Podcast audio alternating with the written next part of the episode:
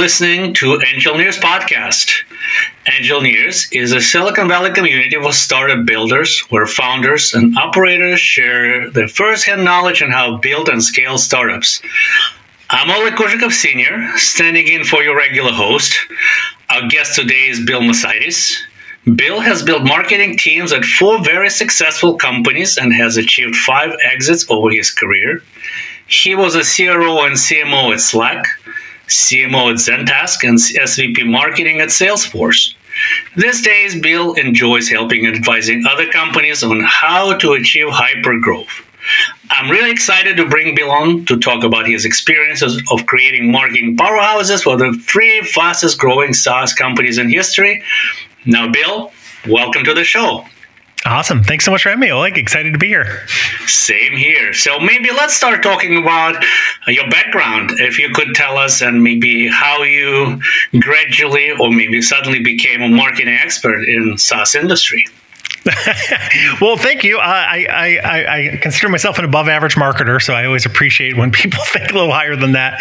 But, uh, you know, I've always loved marketing. Um, I was the nerd in sixth grade reading the Wall Street Journal in the, in the back of the room. Um, I, I, don't know. I just always have had a passion for business, always had a passion for marketing. Uh, you know, I did my first startup right out of college. So we co-founded a site, early SaaS subscription model. You know, grew to about 10 million members and sold it. And so I don't know. It's it's just been in my blood. Like I've always had you know an incredible passion for this. Great. Well, maybe let's start talking about how companies can achieve hypergrowth by developing cutting edge marketing strategies. And the first question that I have is uh, what are some common characteristics or tactics that companies use to achieve this hyper growth through marketing? Yeah, great, great question.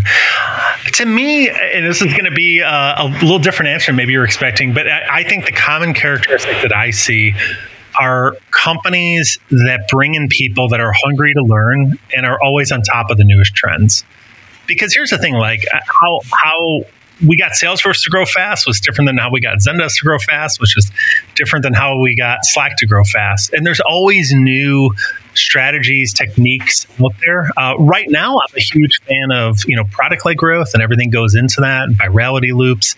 Um, I've always been a strong inbound marketer. Um, lots of content marketing, SEO. Uh, but you know the, the, the tactics and the strategies always always change, right? You know, and now there's incredible ad targeting technologies via API. Um, you know, there, there's amazing things you can do with the tech stack, um, you know, from a nurturing, from a multi-touch attribution standpoint. So I think just like staying hungry, staying on top of the trends, and you know, goodness, if you're listening to this podcast, you're, you're probably like that, right? You're probably someone that wants to stay on top of it. So I, I, I think that's a great uh, characteristic and trend to help you out. All right, great. And maybe can you be more specific and share maybe some example from your personal experience how marketing strategy was used by a company, you know, to successfully break into a new market or industry? Yeah, sure. So I think, you know, my background's a little different in that I spent about half my career in B2C and half on B2B right? Um, and, and on the B two B side, it was B two B software, and so I'll say, you know, a couple things is that a, a lot of the tactics that worked on B two C, I found worked really well on B two B. And by the way, some of these don't require a huge budget, right? So, one thing you'll find if you're in the B2B space is companies, for whatever reason, tend not to really invest in building a brand. Um, and by building a brand, that doesn't mean like, oh, spending, you know, tens of million dollars on big ad campaigns. That could just be something as similar as something as simple as, you know, create a unique visual identity. Like choose a color palette, right? And be strong with it. At Zendesk, we had green, right? And that was our color palette, and there was green on everything. And we loved it, right? At Slack, we created a unique editorial tone and voice. So when you did the sign up, you know, it wasn't just boring like enter name, next, accept, cancel, right? It, it, we had a little fun with it. It was witty, it was fun. You know, when you're using the software, you hopefully had an enjoyable experience. And some of that was just, you know, rewriting the, the normal dialogues, right? When you go through the sign up and the adoption process, or, or choose a mascot, right? It's a great way to soften a brand. Um, you know, especially in B2B, you tend to be in like these really crowded spaces, right? Like, If you're in the data warehouse space, there's a dozen other companies that do that. If you're in the analytics space, there's a dozen companies. If you're in team messaging, there's a dozen companies, right? So you really have to stand out. I found like, you know, building a brand that's that's a little different, you know, that's more customer centric, that, you know, people remember and smile when they interact with you uh, is a great, really way to dis- differentiate yourself. And that's going to help you grow because, you know, one of the most powerful ways to grow is word of mouth anybody that's in B2B or that looks at like lead scoring knows that the, the, best converting leads are someone that came from word of mouth, right? They came from a referral. Someone said, Oh, I love you guys. You got to check them out. And um, those leads always convert great. So to get that word of mouth, though, you have to deliver, you know, really positive experiences. And again, creating a brand that's kind of fun, that people have a good time interacting with, they're much more likely to recommend you. And then therefore, they're much more likely for your company to grow. And of course, we understand the importance of growth. But how do companies balance the need for this short term growth with the importance of building a sustainable long term marketing strategy? Yeah, that's that's the ten thousand dollar question, right? And and it's really it's a really good question. It's a really hard because a lot of the tactics I advocate for for long term growth, uh, product led growth, SEO, virality loops, customer centricity. Those are all long-term plays, right? And if you if you kind of take those on, you're not going to see the results next week or next month. Um, and, and and that's the rub, right? Like it's sometimes these longer term strategies do take some time to build. I mean, a lot of times in you know product led growth, they talk about a flywheel, right? And imagine this big stone wheel that's just hard to get moving, but once once it starts to get moving, it's going fast, right? And, and it's really hard to stop.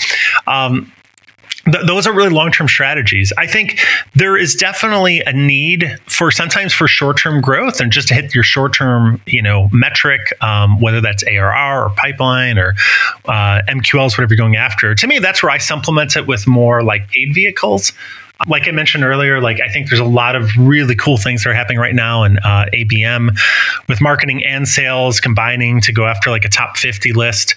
Um, that that works great, but it's a little more expensive, right? Would I want 100% of our business coming from that strategy? No. you know, when you look at the unit economics, you know, whether it's, you know, CAC payback or SaaS magic number, um, it's just it's it's hard to maintain those paid campaigns. Um, you're also not going to get as strong of a multiple, you know, on your revenue when you look at your valuations. So, um, I always try to think about not just how you can grow and grow fast, but how you can do it in a really scalable, capital efficient manner. And I think with, you know, the economic climate that we're in, um, you know founders marketers you, you really need to focus on that it can't just be hey i can get you a thousand mqls this month but like how much do those cost right and how can we build a foundation so that we can do this in the long run efficiently yeah, maybe let's double click on measuring the success of the uh, marketing strategy. Is there some critical, maybe most important metric that you would look at, or it's uh, rather kind of a portfolio or a range of different metrics? Yeah. Yeah, great question. I, I like the portfolio approach. So historically, what I see in my space, which is you know B2B SaaS, B2B software, is historically most marketing teams only cared about uh, leads or MQLs. Um, and and I get why that has happened, but I do think that creates some kind of unnatural incentives, right? If all you care about is leads, you, tend to see marketing teams gate everything. So all their content's gated. They just care about you filling out a form, and that's it, right? Um, but if you kind of look at like where your revenue comes from, so all the companies I worked at, Slack, Zendesk, Salesforce, you know, a lot of the other companies I advise now, um, historically, usually about 50% of the revenue comes from add-on upgrade expansion, right? So there's a whole host of not just bringing in new business, but you have to think about how do we expand and grow our existing business. Um, so you have like the, I call them like these you know these funnel metrics you know MQLs ARR add an upgrade um, ARR uh, then also I think if you're a good marketer you're going to think about your brand. You know I mentioned it you know at the beginning of the pod. Um, and the good news is hey there's lots of good brand metrics out there right? It doesn't have to be all super fuzzy like oh we're going to build brand and we can't measure it but we're going to do it. Um, there's great metrics whether that's aided recall unaided recall uh, sentiment share voice share conversation. And not only that it's a lot easier to get these metrics now. It doesn't it doesn't cost a huge amount. You can get these you know fairly uh, cheaply now. So I, I think those those brand metrics are great. Uh, I also I come from the customer centric camp, so I like experience based metrics, right? And those are things like net promoter score, customer satisfaction, uh, daily active users, even things like you know PQLs, product qualified leads. Um, I, I think marketing definitely has you know an ability to influence and shape those, and so you know, I, it's kind of like what I mentioned earlier. Like, I really think that even metrics, like, you really have to stay on top of these. Like, there's, you know, I think five years ago, we weren't looking at things like product qualified leads or data active users or net promoter score, right? It was, again, mostly just leads. So I, I, think to be a good marketer, you really have to think about, you know, what metrics are going to encourage long term scalable growth, right?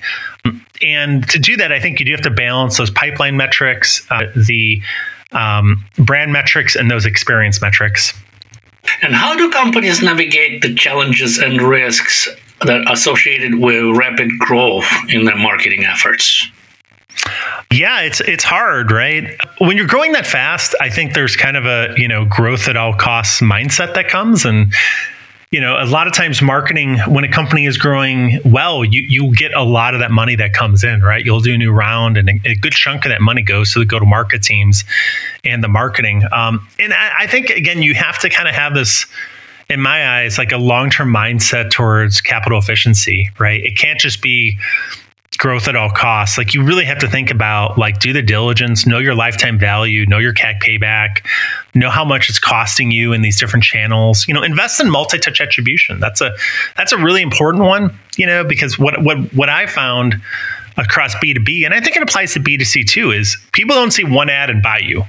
they, you know, they see three or four ads, they read a piece of content, you know, maybe they heard, you know, got a referral from a friend, they go to a website, maybe it's another couple months as a lead, then they finally buy you. You know, maybe they see an event. There's a whole bunch of touch points that happen, and and having really a really solid understanding of multi-touch attribution modeling, which basically just says like, hey, of all these touches, what do we give credit to? Do we give it to you know equal for all those touch points, or first or last, or regression analysis, uh, whatever it is, right? It's it's good to have a really solid understanding um, of those, so that you can really in the long run know like what channels are going to be most So, um, like I said, even if you're growing fast, like it is, it's a great situation to be in. I think for a lot of companies now, probably the opposite's happening, right? They're going through, you know, a lot of global headwinds on the economic front. And so um, I think there's even more pressure for marketing to kind of prove like, hey, like we generate business or we're helping out, right? And if you have the right metrics that you're tracking,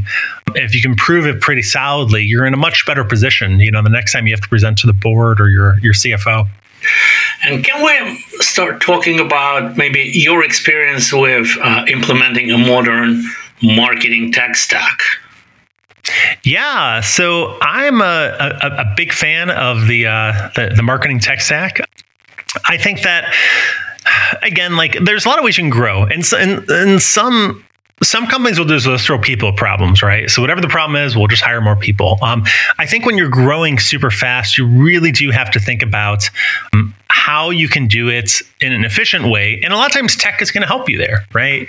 So, uh, you know, the marketing tech stack is massive now, you know, depending on what tools you're going to use. You know, I mentioned multi touch attribution modeling. I think that's huge. I think uh, predictive lead scoring, right, um, is really big. Lead scoring shouldn't just be, you know, how many times they came to your website or what pages do they view. You should look at, you know, firmographic data, demographic data. You should look at um, all the previous companies of that size and shape, how well they converted. You know, you should be layering in product usage data, a PQL type data into lead scoring. That's important. Um, obviously, the analytics are important. Heat map. I mean, content marketing, nurturing. You know, there's so many great tools out there. Um, even all the ad targeting side. I would just say again, like just try to stay on top of it. You know, um, I think historically a lot of people relied on the analysts for this, and and now you're starting to see a lot more user reviews are um, becoming more common. So just like in B2C, B2B has user reviews, right? And whether that's like a Trust Radius or a G2 Crowd, um, there's a lot of good sources out there for information for building up that that marketing tech stack. Mm-hmm. And have you gone through selecting and uh, integrating any new technologies into your marketing stack? It sounds like you did, but maybe if you could double click on that. Uh, yeah, so I mean, I, I, think there's always new new ones that are coming out, right? Um, and like I said, I, I, think I've leveraged a lot of ABM strategies as well, um, and I think everything from like, hey, let's come up with a top hundred list for targeted accounts, and then whenever when any of those individual accounts land on our homepage, maybe we dynamically change it. And that homepage literally gives a specific message uh, for that company, right? So, um, I think there's all like I said, there's always new technologies coming out. You know, you just want to make sure you're staying on top of this. And is it going to allow you to deliver a better experience? Is it going to allow you to generate, you know, more ARR, more pipeline? Um, and again, not just for net new customers, but I do think like, hey, what does your marketing tech stack look like? For to help grow your existing customers, right? And that might be something like, you know, in product education or messaging. I think that's really important. So if you're in the software space, you know, do you have a module inside your software that allows you to speak and talk to your existing customers? I think that's um, that that's a that's a huge element. And you know, for these tech stacks, you always have to think about how you're going to build in those new tools and and, and what role they're going to have. Mm-hmm. And I'm just curious to maybe to get some detail on that. So, how often is the stack? I mean, how is it? What's the pace of kind of how fast it is evolving. Is it, you know, you don't upgrade it every month, right? So no. there's some add-ons maybe that happen at some frequency. So how often does this happen? Is this a superficial or not superficial, but maybe a lighter add-ons or versus maybe some fundamental changes?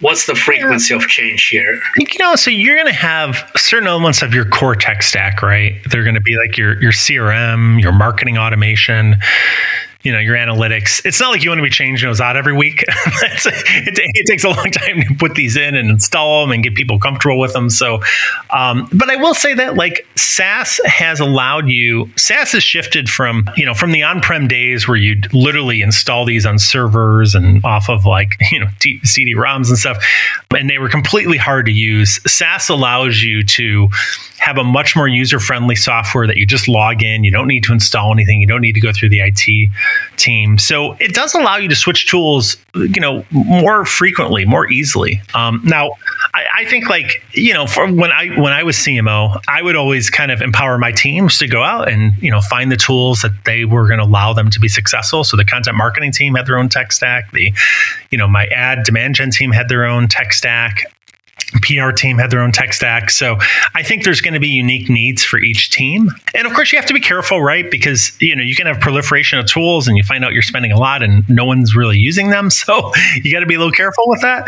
But I think, like, to me, like an annual cadence is good to kind of think about hey, for these major pieces, does it make sense to insert something new? And if so, what does that look like?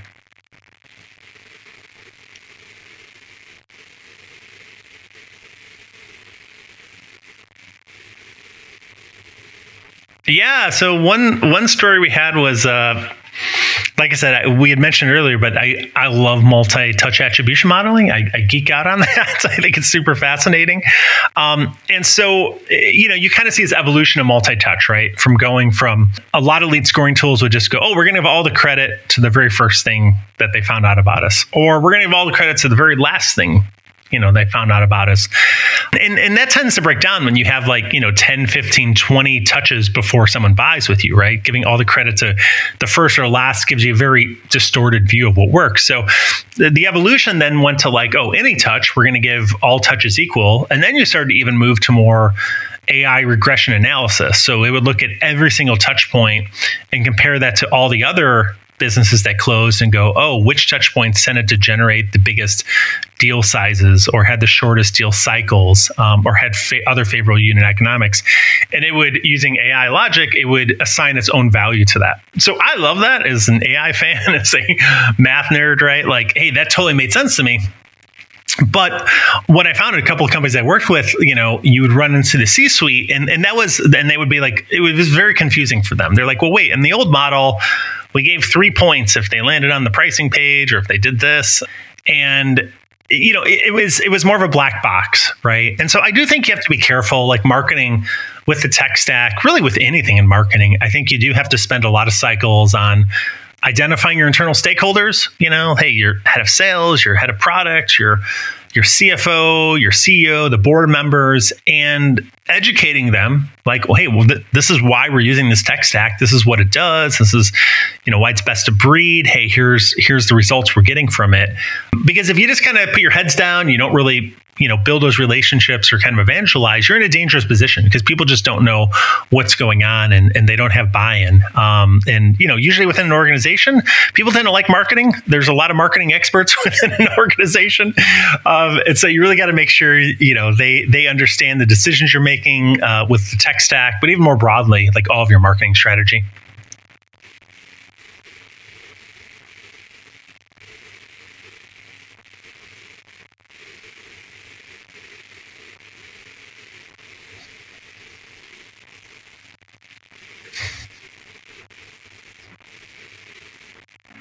Yeah, yeah, it's a great question, right? So I think this is literally one of the most important things you can do um, when you're out there and you're trying to improve your you know your marketing uh, uh acumen and just you know your overall knowledge of what's going on so for me like uh, I think like a, I love podcasts, right? So I listen to about hundred different podcasts. There's probably a dozen or so that are marketing related, like including this one. Um, I think that's a great way to to stay on top of things. You know, there's lots of great conferences out there. You know, whether it's social media, web analytics, you know, content marketing.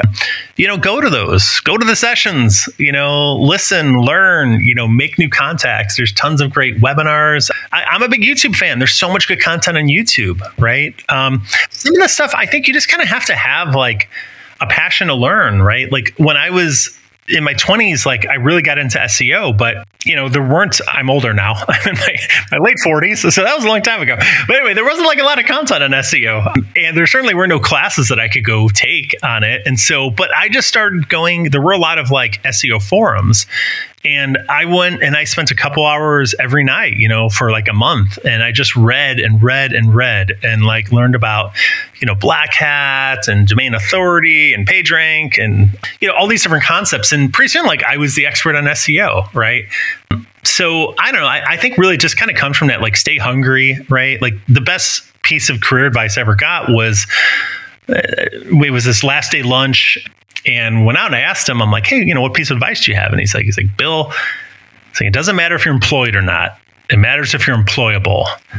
And I think what he meant by that is like, hey, you got to have your skill sets, right? Like, even if you have a great job, a great role, but your skill sets are getting really dusty, you know that's that's going to be hard but if you always have if you're on top of things if you know the latest tech you know the latest strategies you know you're very employable right and so that, that was something that always stayed home with me well, that's that's a good segue into talking about um, you know how to build a world class marketing team, and maybe let's start with uh, how can companies identify the key roles and skills that are needed for a successful marketing team. Yeah, so I think first off, there's uh, you know a dozen different org marketing org structures out there the ones that I've used are different than the ones of other CMOs I respect. And I don't think there's one size fits all. I don't like, I'm a big sports fan. I kind of think like your marketing team and really your marketing strategy should adapt to the team that you have. So if I have Shaquille O'Neal on my basketball team, you better bet I'm going to, you know, pass the pass the rock in the post a lot, right? Because he was he was really dominant, right? and if I have you know Steph Curry, I'm going to do a lot of three point shooting. Um, so I do think you need to adapt to what you have. You know, like I remember at Zendesk we had a couple people that were just amazing at uh, doing video. And a lot of our marketing strategy, we leveraged that, right? We we did a lot of like in-house video for our demos, for product launches, for a lot of our ad campaigns and that's because we had a Shaquille O'Neal there, right? was like, let's let's do that. Um, so I think some of it, it's like, hey, you know, look at your existing team, right, and figure out like, hey, where am I really strong, right? Like you you may have someone that's great at podcast advertising, and they know every single podcast. They know how to do the attribution for it. They know where to get good rates. They know how to re- make the right creative, you know, when the ad comes on. And that's great. Go into that, right? Because there's there's a hundred things you can do in marketing. There's no shortage of strategies and tactics you can do. But most marketing orgs, they at least in my experience, they tend to peanut butter it. They they tend to build a team for everything, and then they don't get quite as strong in certain areas. So that being my overarching advice. That being said, like when I've just from my own personal experience when I build teams, usually I will start with the the marketing ops and analytics team. Um, I just think like having like setting up all your metrics, start tracking your brand metrics, start building the tech stack. Like that's very foundational. You need to have that. Then I tend to build up my product marketing team, and uh, PMMs are different for everyone. But for me, PMMs they were in charge of uh, the storytelling. They were in charge of you know identifying our ICP personas. Um, sorry, I'm throwing out a lot of acronyms here, but uh, you know they were that foundational element. Um, and then I would start to build content marketing teams. I was a big fan of that. You know, and the SEO that comes from it. Um, then you start getting into campaign team that did more paid media. Um, and again, eventually, as you grow bigger and bigger, you start even to see like things like you know a PR team, a growth team, an events team, international. Again, you can these these teams can get pretty large depending on you know the life cycle and the company size that you're at. Um, but ultimately, though, I, I, think it's good to be flexible with like what those teams are and, and, and who are leading them. And can you share some examples of companies that managed to build the strong in-house marketing teams outside of Slack, Zendesk, and Salesforce. That you know the teams that were really impactful for business of these companies. Yeah, um, so there's a obviously a lot of companies that I respect out there and and what they've um, what they've been able to do. Um, like I'm a big fan of Calendly, right? So I like product led growth. Um, and to me, again, product led growth doesn't mean the product team does it. It means that people just spend most of their time in the product. So how do we infuse your marketing into the product, your sales into the product?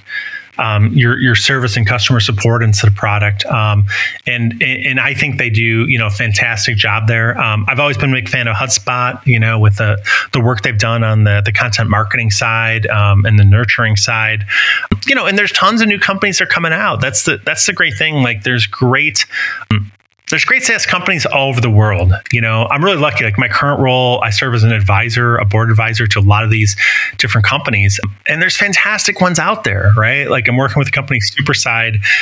They do kind of design freelance for larger companies. And, you know, it's been awesome to work with them. They have such great creative, they have such great um, energy. They do fantastic events.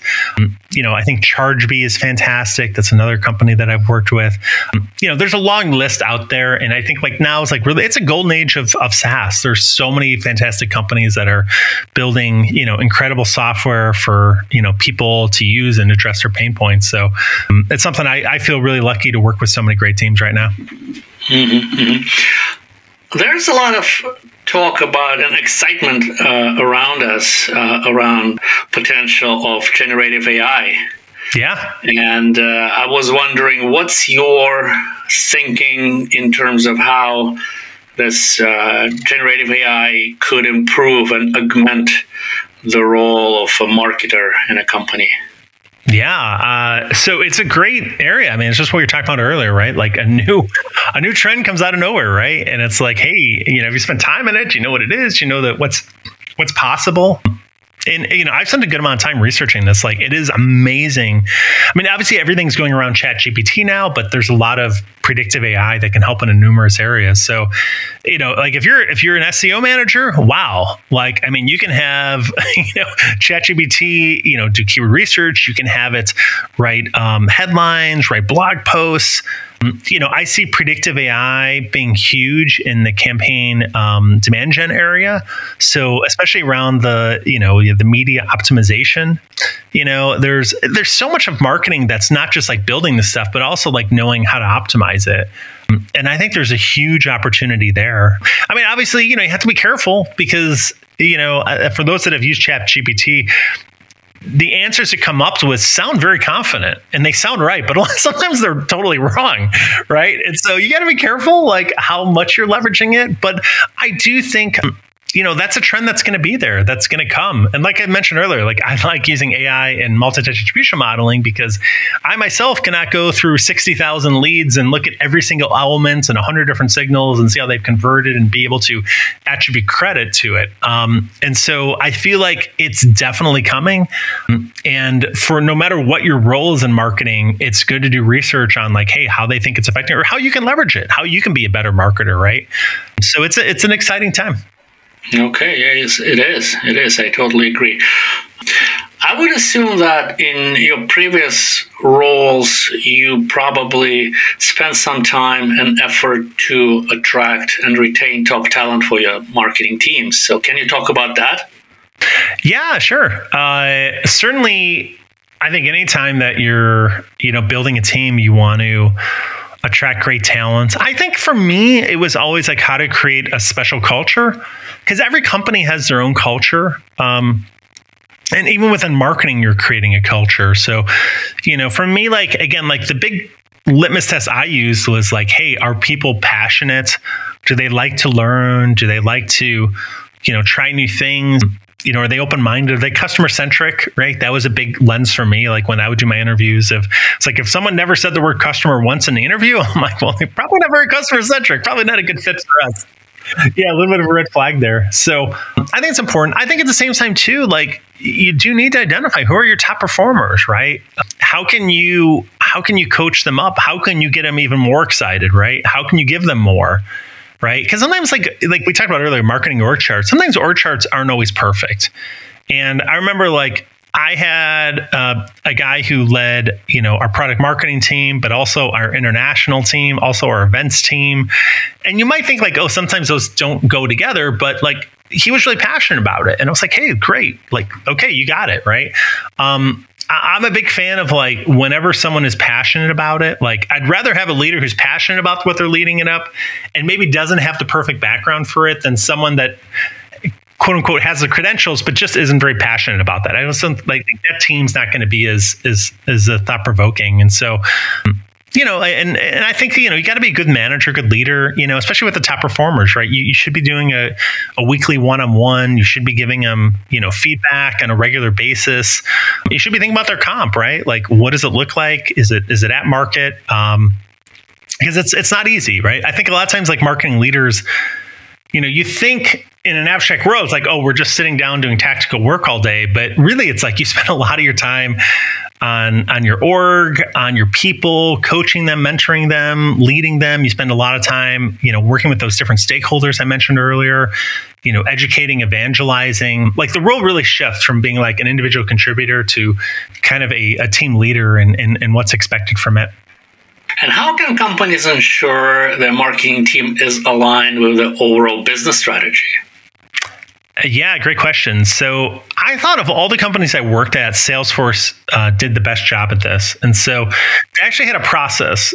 They used, uh, it was called a a V2 MOM. You can look it up like V2 and then MOM.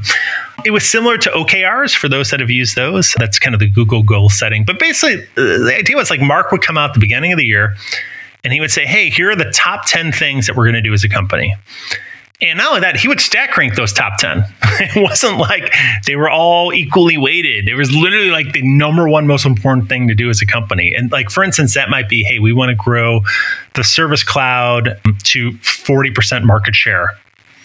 And I think like that having that ability to clearly articulate the company goals was really important. And then like as a marketing leader, it allowed me then to go in and go, okay, here's the top three goals as a company, top five goals, top 10, whatever they are. Like, okay, what does my marketing team look like? Where am I, am I, does my team reflect what those goals are? How can I make sure they're following those goals? Like, what are those metrics for those top 10 goals? And make sure my team's aligned to it. Um, what, what I find is like advising a lot of different companies now is a lot of times the, the, the companies at the top skip that step, right? Like, like a lot of times I'll be like in a, like a kickoff call and I'll be like, Hey, everybody on the call, write down what the company's top three goals are, right? You'll get, you know, 27 different answers, or a lot of them are like, I don't know, right? And so I think, you know, most important if you're the marketing leader, is like, hey, look, push your CEO or whoever the team to go like, hey, what are the what are our top goals for this year? Please stack rank them. Please tell me, give me a metric associated with that. And then as the marketing leader, you go, okay, now how do I I'm going to build my marketing strategy to reflect how I'm going to hit those goals you know, like for instance, like remember Salesforce one year, Japan was really important for us. We wanted to improve our market share in Japan. And so, like, hey, I shifted a lot of our internal energy to how do we support Japan more? What does that look like from a field marketing perspective? What does that look like from uh, a content marketing perspective, from a campaigns perspective, right? You know, we had to shift a lot of our energy there to to to reflect and make sure it was aligned to what the top overall company goals were. Mm-hmm. Great. And can you discuss some common mistakes that SaaS companies make in their marketing efforts and how to avoid them? Uh, they hire Bill Macaitis. I think like you know, one is like just not coming up with your metrics right. Um, I, I, think unfortunately, sometimes you know companies or CEOs will have a bad experience with marketing because they'll be like, "Hey, I feel like we spent all this money and we didn't get anything out of it," right? And so I do think it's really important for you to go you know define those metrics again whether pipeline metrics brand metrics experience metrics and then track your marketing efforts against those metrics right? Um, because if you're just spending like you know spending people time or dollars and you can't really show the impact you know that's going to come back and, and bite you. I think hiring too fast can come and bite you. Hiring people that don't share the company's values can really come and bite you. You know i remember we were at slack um, you know, we had one or two hires that just they they knew the space incredibly well. They were perfect domain experts, but they didn't really fit our values. And I think at the time it was like, oh well, you know, we got to hire. We're growing so fast. We just need someone for this role. Great, they know their stuff really well.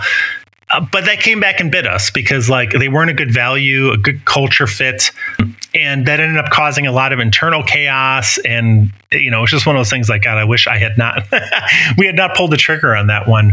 And so you know, ultimately, like I think, look, there's a thousand ways you can fail in marketing. There's um, a lot of things can go wrong, but you know, my best practices would be um, you know, make sure you're very conscientious how you're building your team. Make sure you build the right metrics.